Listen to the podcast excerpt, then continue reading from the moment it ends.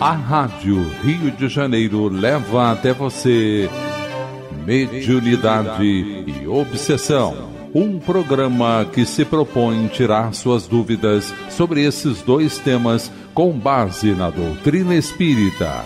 Apresentação: Moisés Santos.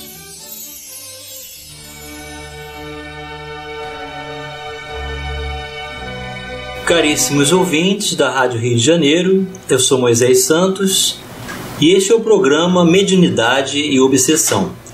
Continuamos juntos, meu caro ouvinte, estudando a doutrina espírita, estudando a mediunidade, estudando a obsessão, conhecendo todos esses recursos apresentados com muita clareza pela ciência espírita, apoiada na filosofia espiritualista e na moral do Cristo, no trabalho da mediunidade com Jesus, que é o diretor de todos os trabalhos do bem e do amor, em nome de Deus. E nós, os aprendizes, que estabelecemos o concurso da responsabilidade com o bom uso da mediunidade, fazendo da condição de intermediários também a condição pedagógica de aprendizes, daqueles que buscam o amor do Cristo, a vivência e conexão e permanência com seu propósito de amor, acolhendo a todos aqueles que a espiritualidade superior permite chegar até nós. E toda essa experiência de amor, de trabalho, de luz que a mediunidade proporciona quando nós estabelecemos a seriedade do propósito, o desapego, o desinteresse pessoal e realizamos de graça o que de graça recebemos, Jesus está presente e apoiados por esses amigos, principalmente esse escritor Hermínio Corrêa de Miranda, a quem devemos muita gratidão por esta obra, Diálogo com as Sombras, em que você estuda conosco, a editora da Federação Espírita Brasileira e nos traz a sua experiência. Nesse capítulo, hoje vamos dar continuidade. Recordações do passado. Nós paramos no parágrafo muito frequente é a presença de antigos e esquecidos amores, mães, esposas, filhos ou amigos muito chegados ao coração se fosse realizada uma pesquisa estatística sobre tais manifestações, estou certo de que as mães ocupariam o primeiro lugar, destacadamente. A pureza do amor materno permanece inalterável ao longo dos séculos e das vicissitudes. Arrosta as ingratidões, suporta as humilhações. Vence o ódio, vence tudo. Lembram-se das cenas finais de libertação? Aqui o autor está nos convidando à lembrança, caso você já tenha estabelecido contato com essa obra de André Luiz, meu caro ouvinte, o livro Libertação, é a mãe que vai buscar o filho amado nas profundezas de seus tenebrosos domínios. O autor se refere ao espírito sublimado, superior de Matilde, que vai resgatar o seu filho, um dos chefes de organização no umbral, Gregório XIII. Sim, meu caro ouvinte, um ex-papa. Ela alcançara já há muito as regiões da felicidade mas e a dor de ter o seu amado preso ainda às paixões do mundo? Vai ao seu encontro numa descida sacrificial às difíceis regiões em que ele vive e sobre as quais reina incontestado. Isso é muito importante nós entendermos, meu caro ouvinte. O espírito superior, ele pode adentrar em qualquer região seja ela a mais sublime onde se encontra, desde aquelas mais baixas em dimensões superiores, porém acompanhando sem ser vistos às entidades no plano inferior. Então, um espírito superior pode adentrar as furnas do umbral, pode adentrar as trevas mais profundas, pode adentrar ao Vale dos Suicidas e pode contar com muitos auxiliares, mas conta e deixa a trabalho para que todos trabalhem, não que eles não possam realizar esse mesmo trabalho. Então ela diz: Sou Matilde, alma de tua alma, que um dia te adotou por filho querido e a quem amaste com dedicada mãe espiritual. Quantas vezes temos assistido a reencontros emocionados que nos velam de lágrimas os olhos? Consta nesta obra, meu caro ouvinte, que esse espírito superior, nos últimos 50 anos, segundo ela relata, esteve inspirando a Gregório a reconsiderar e já percebia nele o tédio do mal. Então, meu caro ouvinte, como reconhecer essas conexões? O que a doutrina espírita tem a nos dizer para que possamos entender que existem esses laços de afetividade além da condição da constituição física temporária da matéria? Vamos esclarecer este conceito. Esclarecendo conceitos. Do Evangelho segundo o Espiritismo, capítulo 14, Honrai a vosso pai e a vossa mãe. O subtítulo Parentela Corporal e Parentela Espiritual. O item 8. Os laços do sangue não criam forçosamente os liames entre os espíritos. O corpo procede do corpo, mas o espírito não procede do espírito, porquanto o espírito já existia antes da formação do corpo. Não é o pai quem cria o espírito de seu filho. Ele mais não faz do que lhe fornecer o invólucro corpóreo, cumprindo-lhe, no entanto, auxiliar o desenvolvimento intelectual e moral do filho para fazê-lo progredir. Os que encarnam numa família, sobretudo como parentes próximos, são as mais das vezes espíritos simpáticos, ligados por anteriores relações, que se expressam por uma afeição recíproca na vida terrena. Então, eis aí os liames que nos atam para a imortalidade. Uma vez estabelecido a sintonia, pela lei dos fluidos, o magnetismo pessoal, a afetividade, o vínculo de amor entre almas, isto fica valendo para sempre. Lembro-me de um deles em particular, continua o autor. O espírito vinha assediando-nos há tempos, semana após semana. Manifestou-se primeiro, aparentemente, muito calmo e tranquilo disse que ia passando por ali e resolvera fazer-nos uma visita.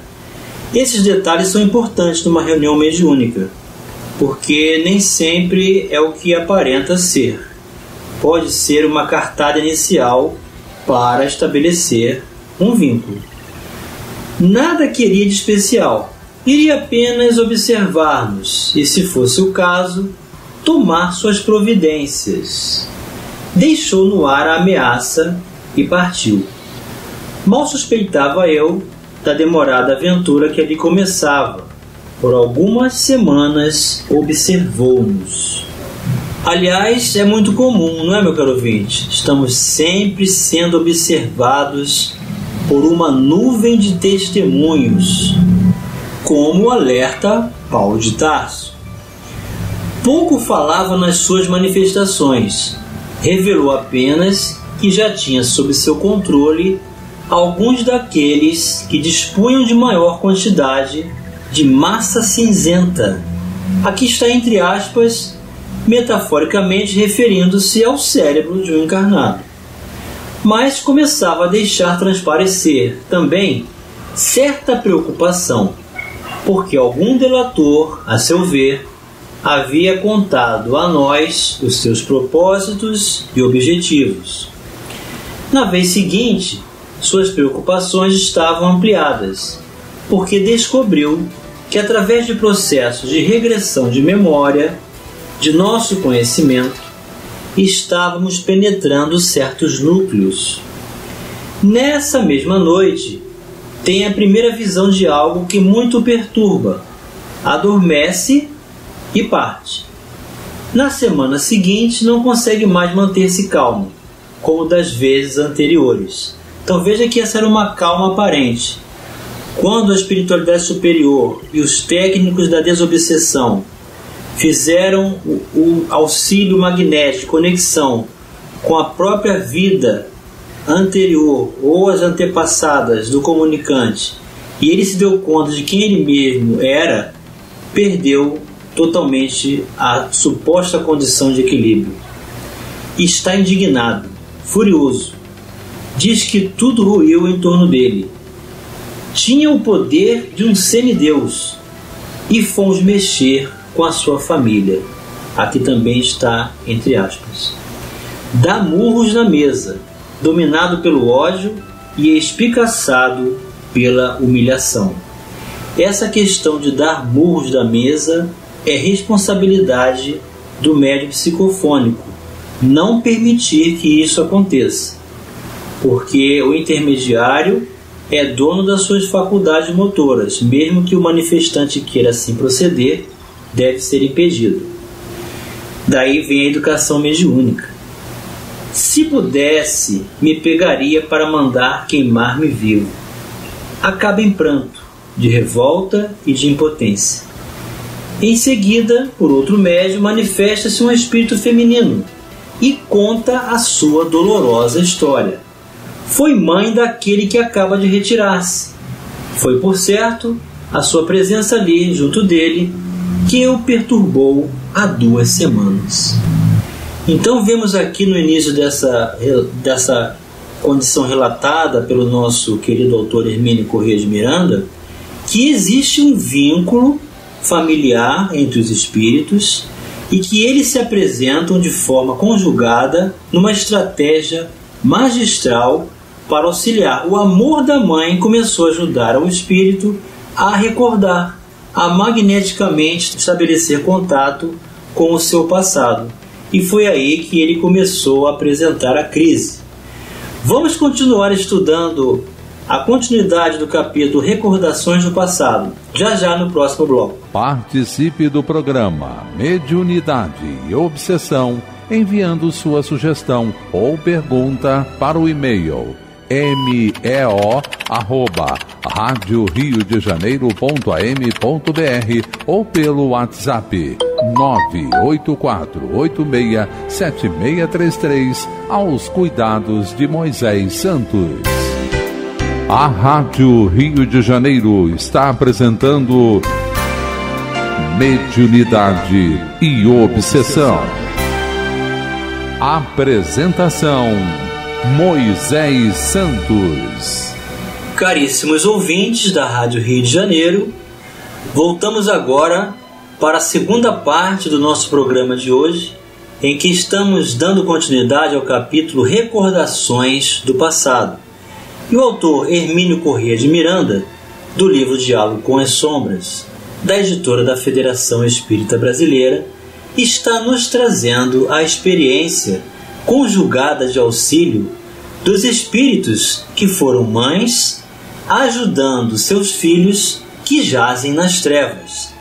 Nos trouxe o caso de Matilde e Gregório XIII, do livro Libertação, e agora o caso em que o comunicante perturbou-se nas duas últimas semanas de comunicação por conta do auxílio e intervenção da sua mãe, que vai dar continuidade ao diálogo. Mas antes queremos aqui trazer a participação do internauta. Recebemos uma mensagem por e-mail ao programa Mediunidade e Obsessão. É a internauta ouvinte Naina Magalhães Lopes. Ela escreve: Olá Moisés, acompanho seu programa no estudo do livro Diálogo com as Sombras. Me indicaram o livro e acabei achando seu programa que maravilha, querida amiga. Essa é a forma que encontrei de estudo.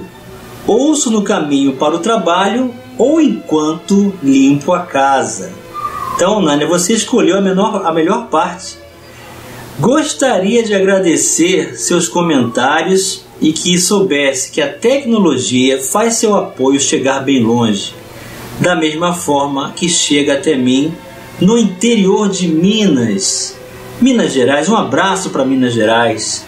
Na cidade de Guaxupé, alcança muitas pessoas que buscam apoio e conhecimento.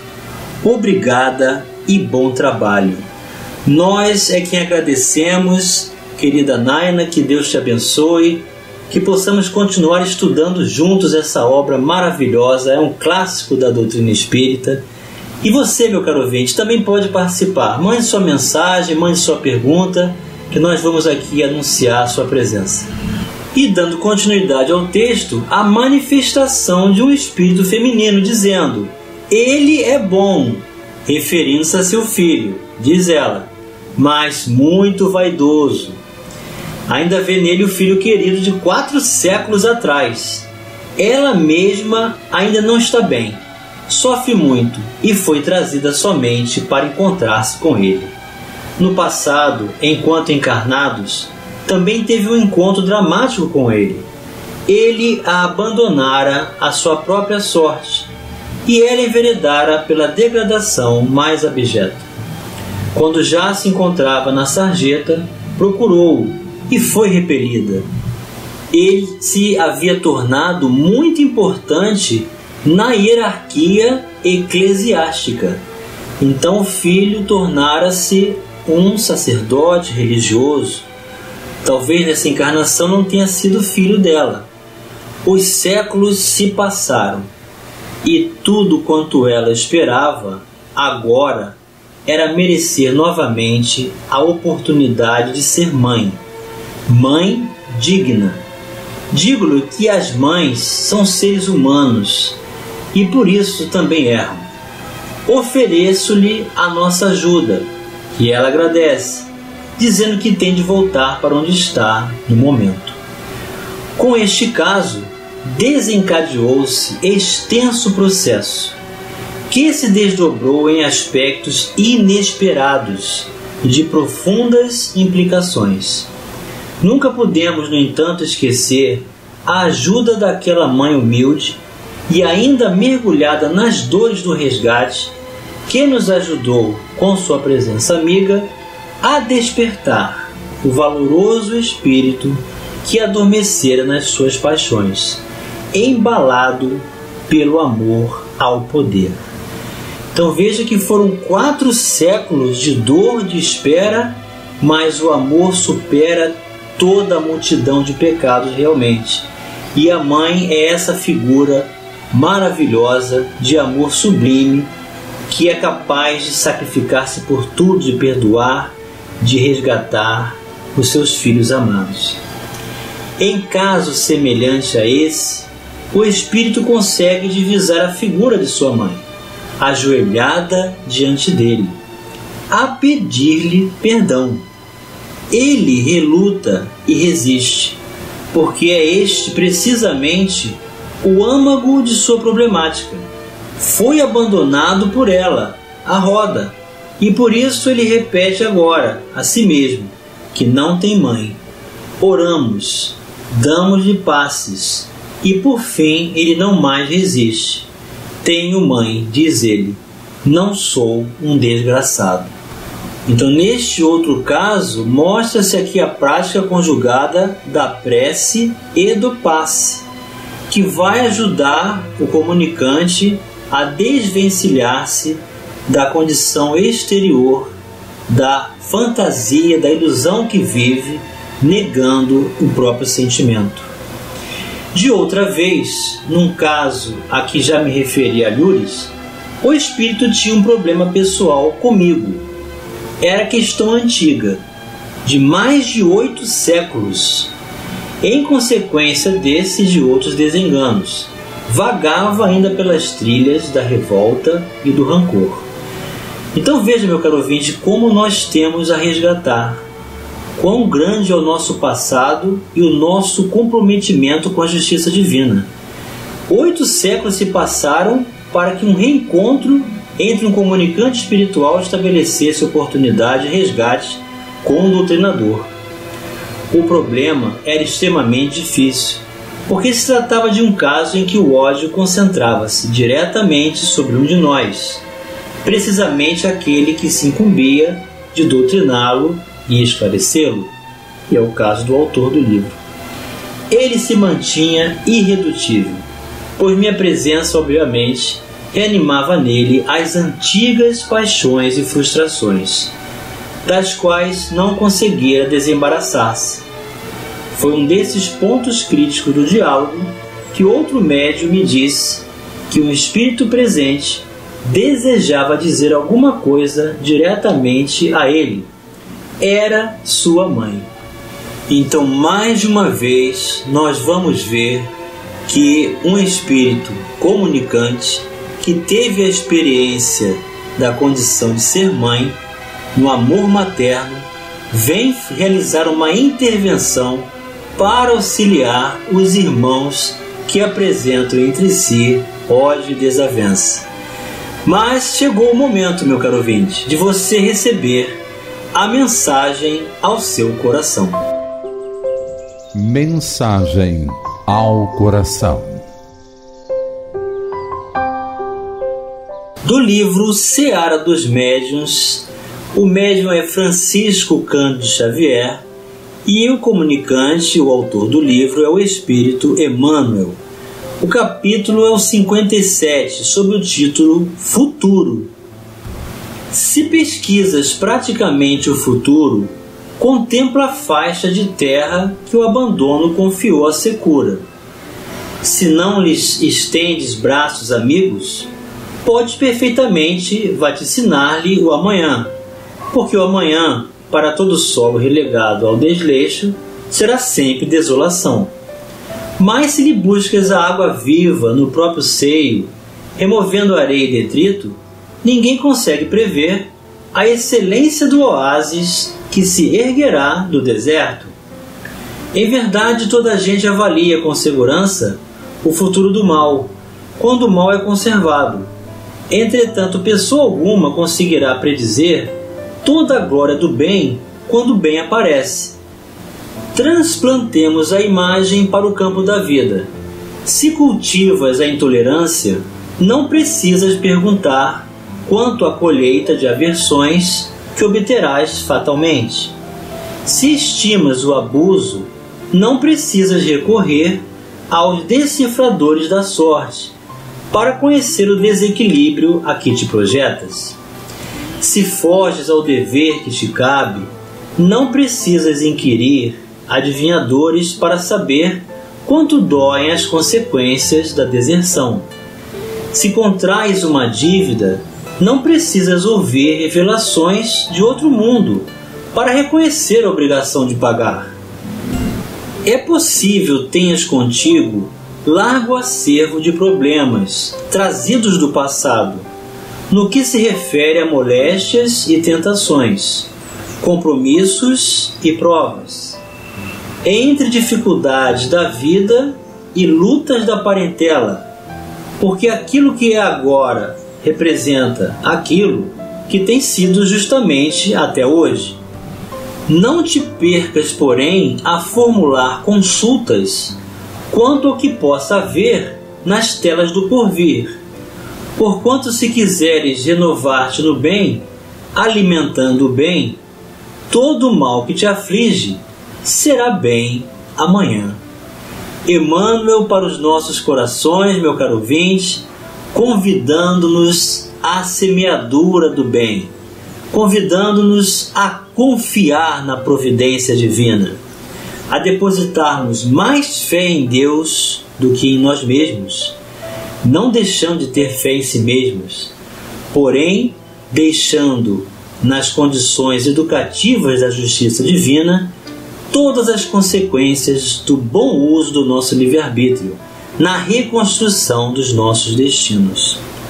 Que possamos nos fortalecer para que a estrada, mesmo longa, árida e cheia de pedregulhos, possa se tornar mais adiante pautada por flores, plainada pela luz, pela coerência, pela disciplina, pela vontade de servir e de amar o semelhante, permanecendo sob as bênçãos do Pai Celestial.